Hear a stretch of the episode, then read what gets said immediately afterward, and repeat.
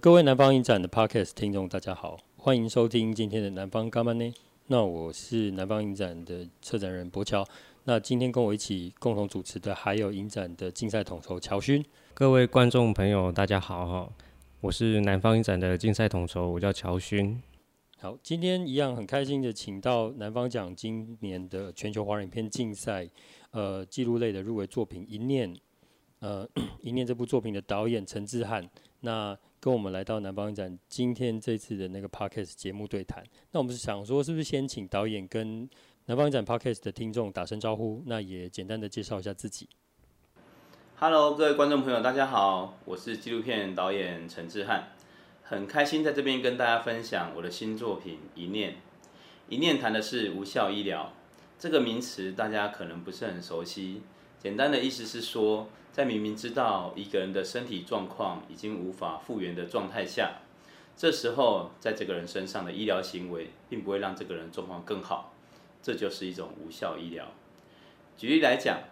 一位多年来在病床上已经失去意识的病人，这时候如果我们诊断他的肾脏有问题，而我们开始为他洗肾，维持这个病人的生命，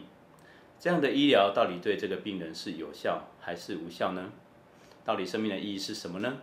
这是每个人都可以深思的问题。在这部纪录片中，我拍摄了两位二十四岁的年轻人，其中一位因为出车祸颈椎受伤，全身瘫痪，但是意识清醒，已经卧床七年了。这七年来，他每天都想要死，因为他觉得这样的状态跟死没什么差别。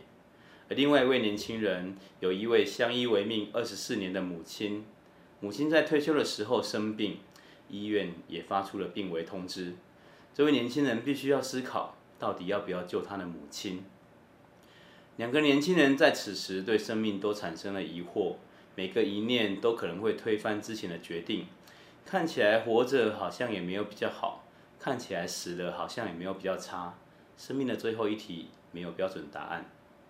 这是一部我在医院中观察到的故事。里面很多的画面呈现，是我长期在医院里面拍片的感受。我也想要让观众体会到这种感觉，再去思考自己的生命要什么样的答案。谢谢大家。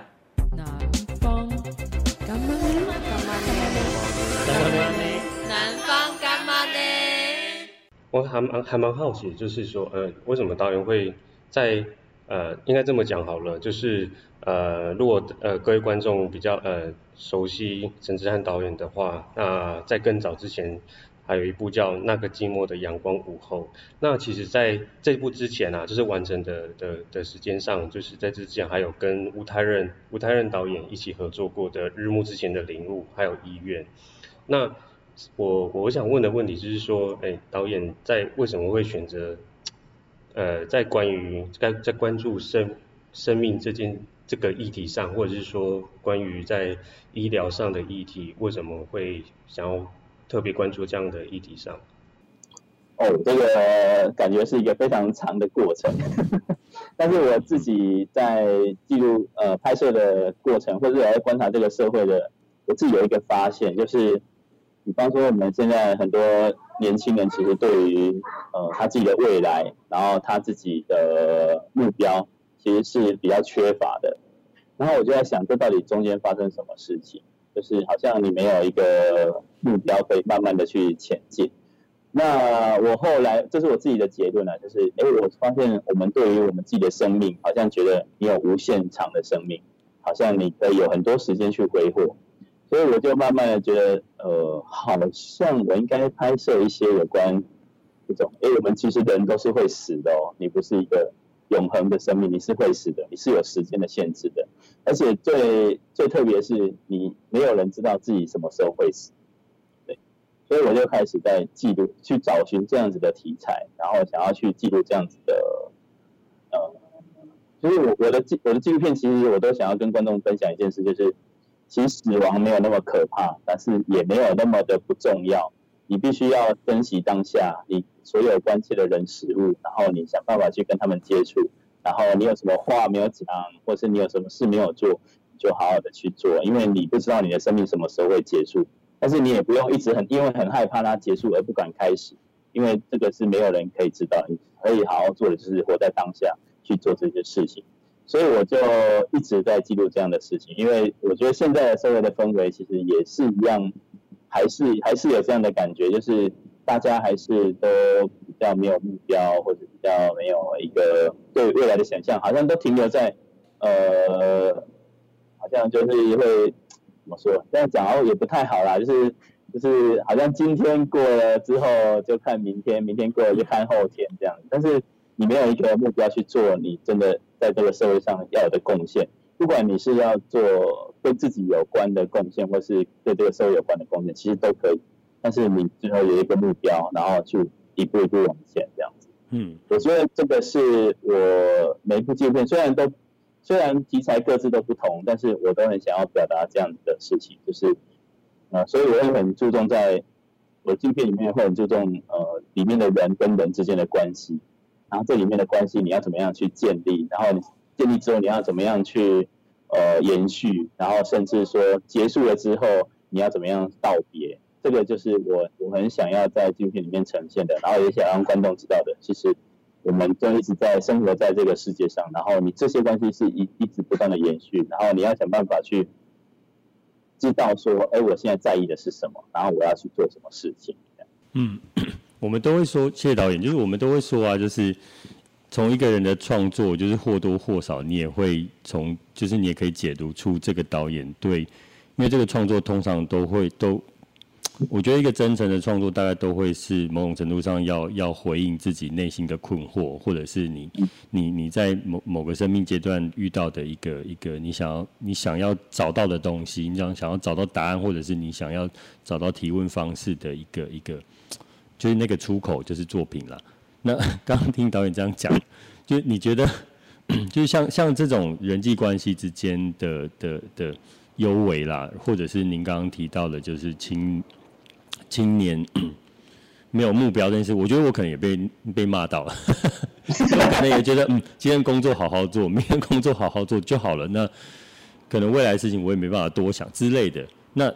对，所以所以导演想问的是，就是像。所以我，我们呃，你刚刚说的，就是像你这些一路走来的这些创作，是跟你自己的人生有关系吗？还是其实它就是你，就是想到就拍了？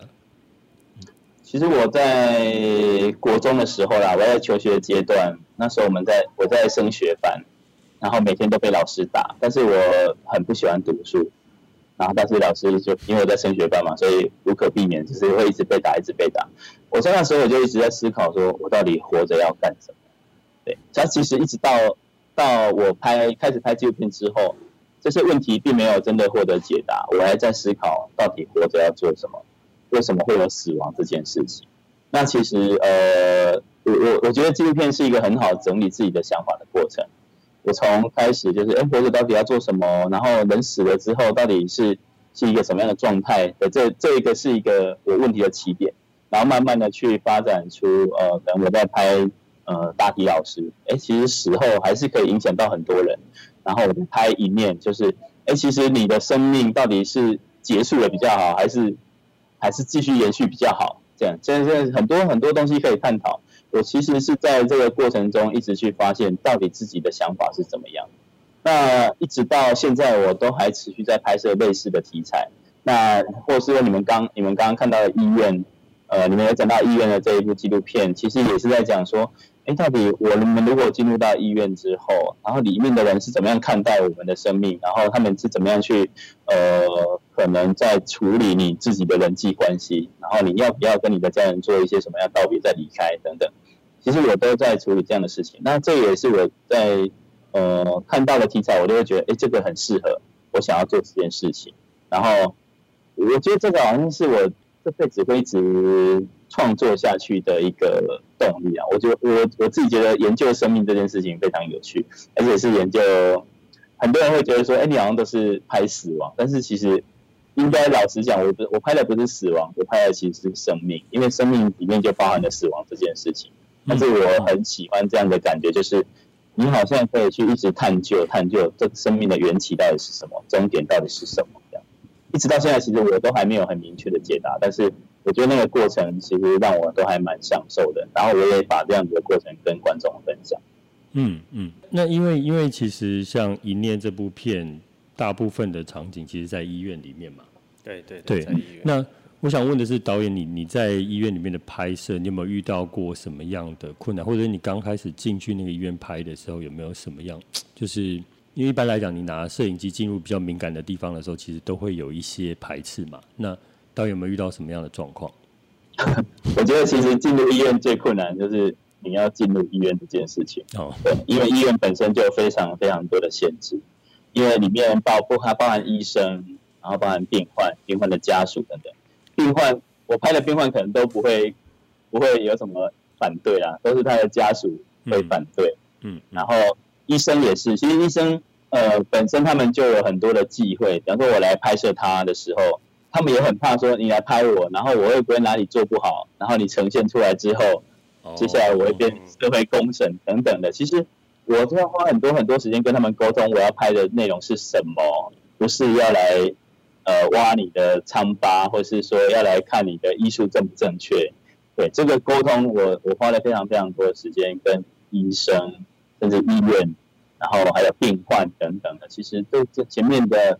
光是沟通这件事情，当然也花了半年的时间左右。然后真的在拍的时候，他们也是会很忌讳啊，说啊这个不要拍啊，这个这个呃他还没跟家属说什么。其实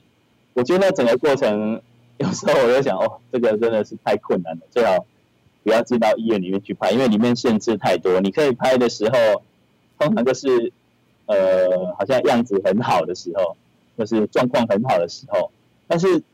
我们其实要拍的是那个转变的过程，不是说，哎，你现在很好，然后医院对你做了多少事情，嗯，然后大家都很开开心心的，然后回家。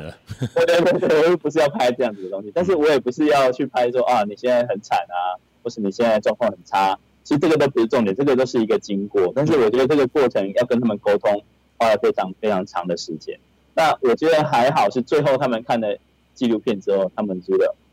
就会发现，哦，原来我要拍的是这个东西。嗯嗯。我觉得其实一方面啊，我也让他们了解到更多，其实纪录片其实是这样子的一个形式，不是你们想象中的。因为现在可能很多的。新闻媒体呀、啊，或者报章杂志，会让他们有点害怕，觉得说，哎，你是不是要来，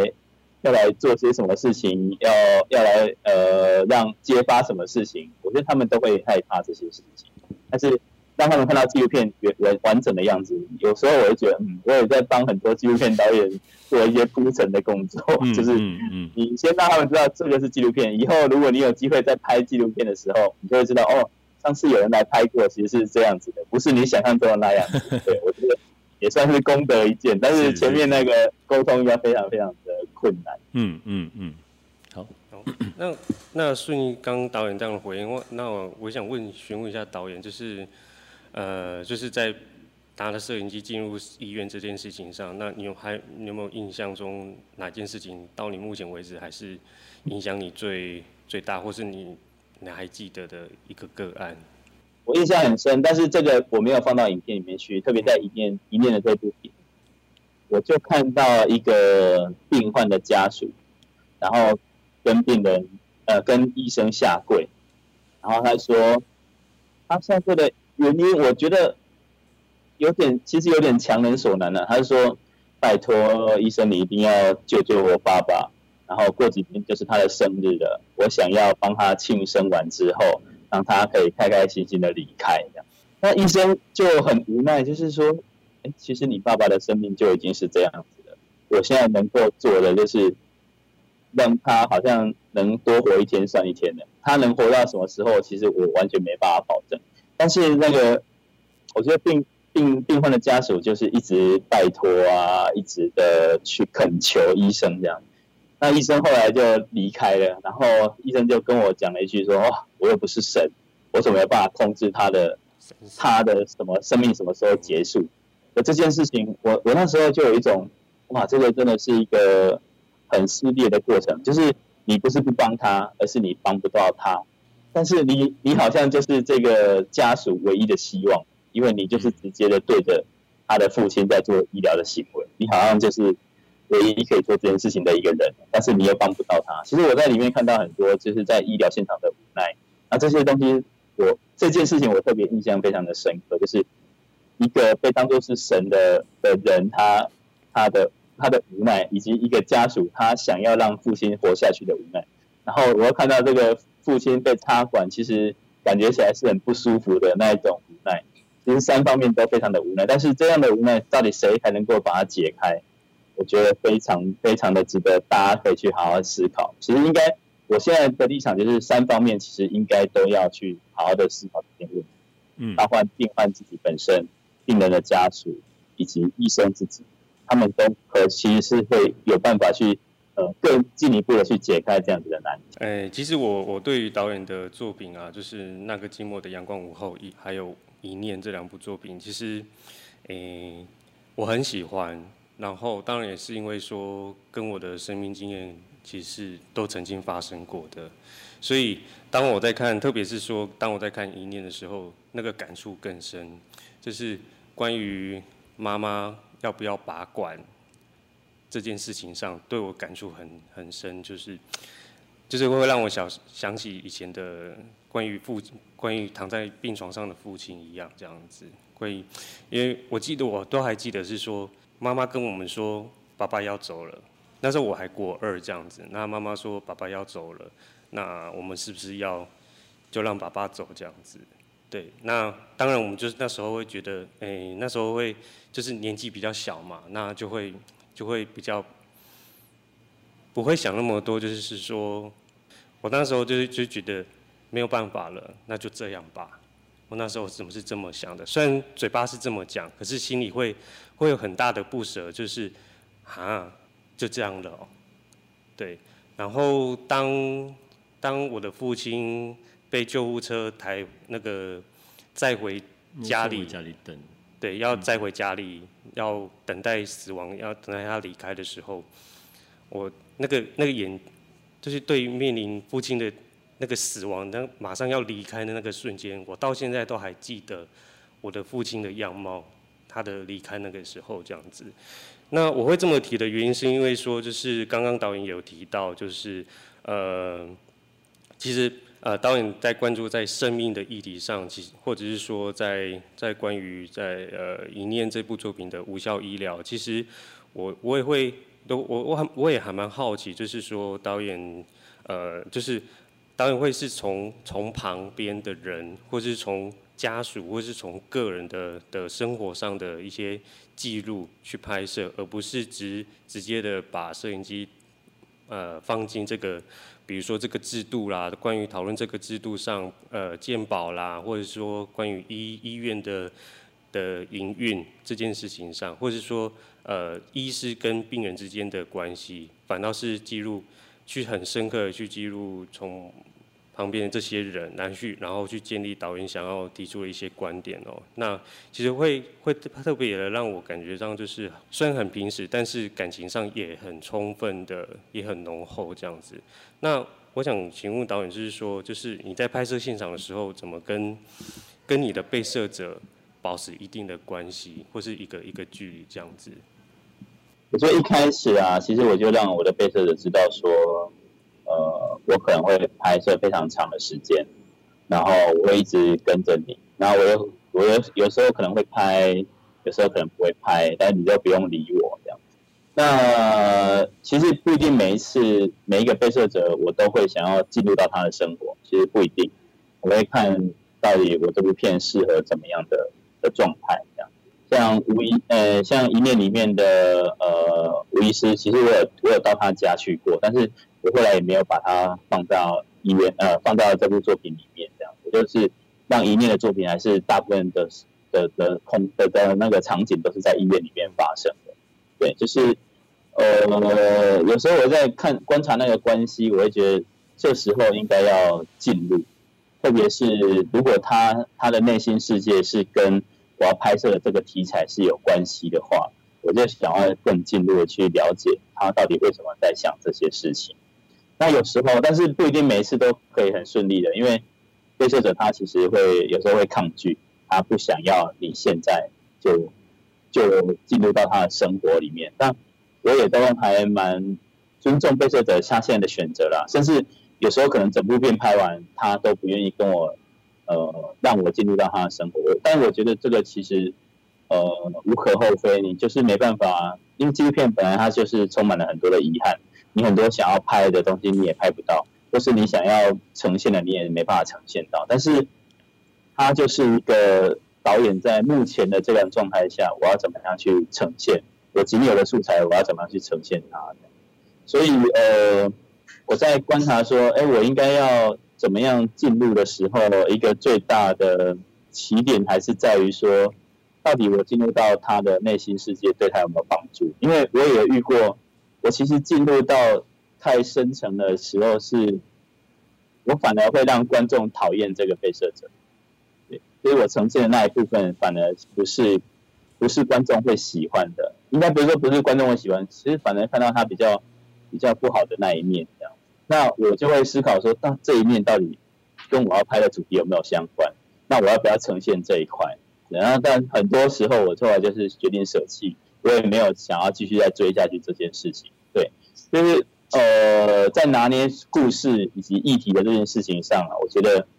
很多其实是呃，都还是要回到导演自己身上啦。我想要借由这部片去讲什么事情？那你可以拍很多，你可以了解很多，但是回到作品本身上，我要呈现给观众是什么内容，而而不是说，哎、我好像真的去挖到什么东西，然后好像很好被放进来，然后好像会引起一些骚动还是什么的，因为我觉得那个都还是在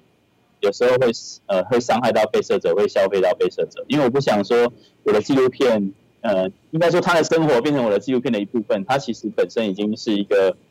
一直在伦理上面，呃，被摄者伦理上面，呃，有一些呃，必须要不同的去要很很很慎重的去处理它啦，因为他很可能都会伤害到这个人。有时候被摄者被摄者他不知道，他不知情，然后但是你呈现了之后，我我觉得导演自己应该都清楚，我呈现这个之后到底对他是伤害还是帮助这样。那我尽可能的希望，除非我是专门在挖疮疤的导演，但是因为我不是嘛，所以我尽可能呈现说，让观众觉得这一个人，然后他在这个故事里面他的角色是什么，而不是不要逾越的这这一块这个区域这样。对，我觉得这个拿捏上面是需要很长时间的琢磨啊，有时候整个拍完之后才有决定，或是真的在剪接的时候才去做这样的决定，嗯，都都有。所以，所以如果真的遇到那种啊，这个画面就是这个，或者是这个事件你拍到了，然后影像真的很棒，但是在这种权衡之下，就是您刚刚讲的纪录片伦理的权衡之下，你还是有可能要舍弃。对，其实我常常舍弃掉很多我觉得很重要的素材。嗯，对，但是因为回到作品本身，它因为作品本身有它的节奏，有它要表现的意图，然后有它要传递给观众的讯息，那这些东西如果它都就是我拍到这个我觉得很棒的东西，它放不进去的话，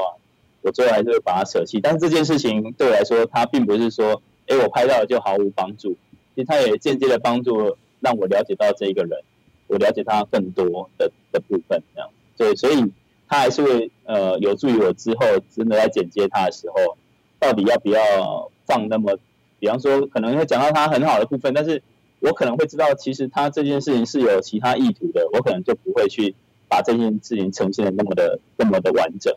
或是那么的偏颇这样子，我可能就会持比较中立的立场去呈现他的这个状态这样。嗯嗯，那讲会有点抽象啊。我举一个简单的例子，比方说，比方说一念的话，其实吴医师他他有他自己很想要呈现的某些，他想让让观众更知道的一些事情。那他有想要他让呃让观众知道之后，达到他某些。可能他在医疗上面的，呃，他要跟政府传递的一些讯息或者是一些目的，但是那些目的我观察的其实，并不是那么的，呃，如他所说的这么的完整，就是可能他有很多方的意见，比方说，光健保这件事情哈，刚刚也有讲到，其实它是一个很复杂的的一个议题啦，它不是说哦，我们现在健保给付太多了，所以我们把它给付减少。然后我们负担健保负担就不会那么重，但是其实有很多人是人需要健保，那这些少数人你怎么办？所以我觉得其实我必须要舍弃掉一些东西，让这件事情不是不是只有你单独的去这样陈述，然后它就会变成是一个导演的观点，因为我觉得我的观点不是这样，所以我去除掉很多他在这方面医疗这方面的观点，那但是我我的观点有跟他有符合的地方，我就把它放进来。嗯嗯，就这样有比较清楚。嗯，有有有有有有，听起来就是其实不只有就是拍呃。拍摄的，比如拿摄影机的人跟被摄者之间的关系，就是你甚至还要去权衡，就是这些人跟你讲的话，然后他们所处的立场，然后你也要有自己的观点，然后去衡量这些立场到底是不是如他们所说的那样子是，是是是真的就是一个全面的观点，或者是导演你自己还是要权衡就是了。对，而且我还需要跟我还是我我不是说把它拿掉我就不理他了，我还是跟吴医师沟通很多这样的事情。嗯嗯嗯，说我，好像我看到的不是这样子，那他可能会解释，或者他可能会再分析给我听，但是有可能他他的解释跟分析不是我能够接受的啊，那我还是不会把这样的东西放进去。我但是我会跟他说，这个东西我应该不会呈现在我的纪录片里面，因为我觉得他可能会有点争议之类。嗯嗯，所以各位听众应该可以有一些理解，就是其实你完成一部纪录片，感觉起来，他比如假设一部纪录片只有三十分钟、六十分钟，但是其实。导演可能拍的，或者是你们觉得可能拍不够的，或者是没有看到，为什么导演没有没有把这没有拍到这个的时候，其实其实有可能导演有拍到了，或者是导演其实记录的那个片段更长，但是他选择不放进去，说那个选择其实我觉得就已经有导演自己的意念跟跟他所要权衡的东西，所以其实拍的，所以其实纪录片你看到的完整的成品跟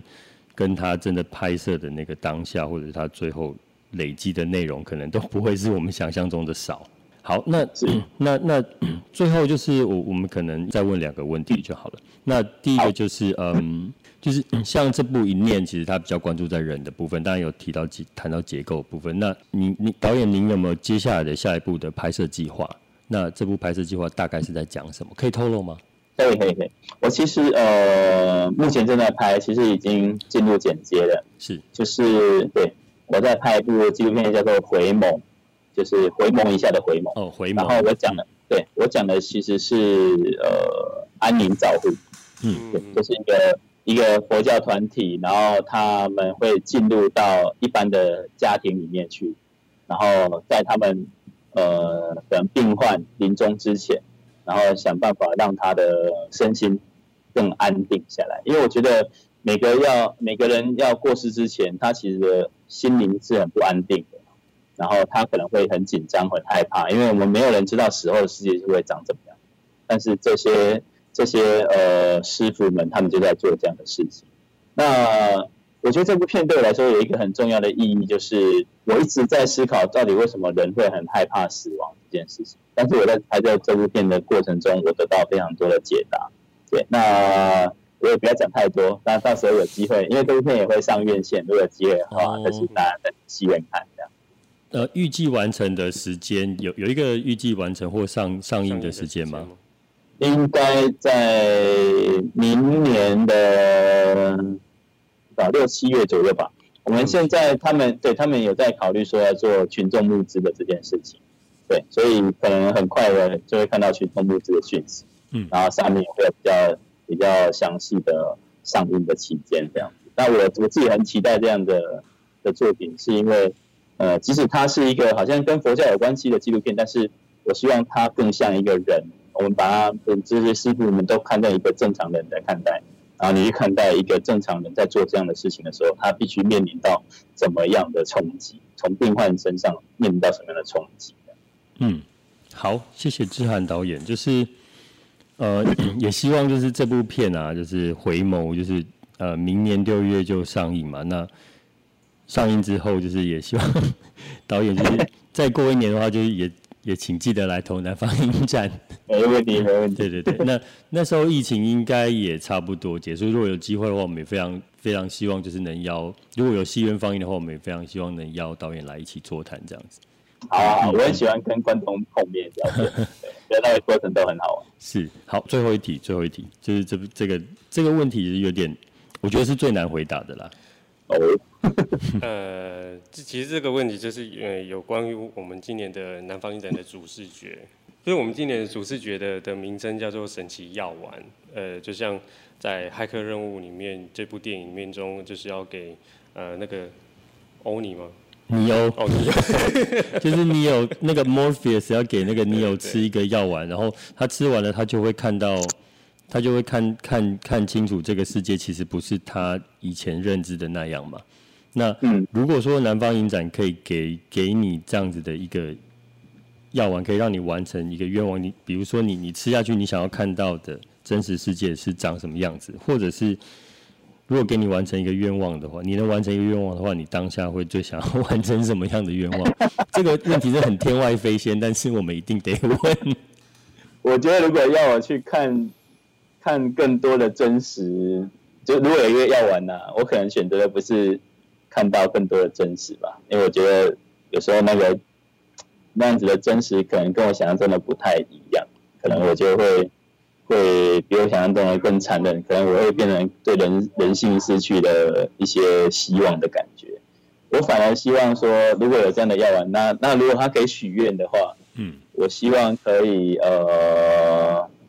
可以让我有个我不知道我不知道能不能这样哎、欸，就是如果让可以让我有一个我可以随意移动到任何空间的的能力这样。对，就是我可以去，因为因为其实我发现拍纪录片很多时间花花在交通上的时间比较多，是是是，所以我可以随意移动到任何地方去，我会觉得还蛮开心的。但是你要我去看一个人的呃多真实，或者我看到多多现实的东西，我觉得，呃，我觉得每个人都每个人在自己看到的事情都会有一个世界啦。其实我看到了，我觉得最真实的。的的状况对另外一个人来讲都不一定是最真实，所以如果这样的药丸给不同人吃，我想他们看到的东西还是会长得不一样。嗯嗯嗯。导演回答的非常有哲理，就是 因为其实前几天我们的 podcast 访问的另外一个导演，他说如果有这样要完的话，希望他可以得到那个他可以中彩券十五亿就好。哦，这个这个我也很想，但是我不知道这种机会。是是是，好那。那我们的那个 podcast 可能就是真的要告一段落。那之后十一月六号到十三号的时候，呃，我们南方影展今年会以一个线上方式的的呃线上影展的方式进行。那会在 Gilo 即时影音平台线上播映。那并且会在那个脸书上面再跟呃我们再会跟知翰导演，然后做《一念》这部作品的映后座谈 Q&A。那这个线上座谈其实也会包含，就是观众呃听众您呃也是未来的观众，就你看完这部片之后，你可以在呃那个时间，然后你可以上线，然后观赏座谈以外，你还可以留言。那导演跟我如果看跟我们如果看到呃您的留言的话，我们就会当呃做一个及时回复。那相信就是这是一个实验啊，那也希望就是各位听众可以。踊跃参与这样，那到时就是请大家务必锁定南方影展的 Facebook，最好是按抢先看，然后就是关注我们的时间。那 非今天非常感谢那个志翰导演，嗯，那也非常希望导演就是吼，不要对人心感到失望。我还没吃到药丸，所以还好。是 是是，那也也非常希望就是导演能继续创作下去，那也非常期待明年您的新作《回眸》的上映这样。嗯，好，好，好，谢谢，谢谢，拜拜，拜拜，嗯，拜拜，拜拜。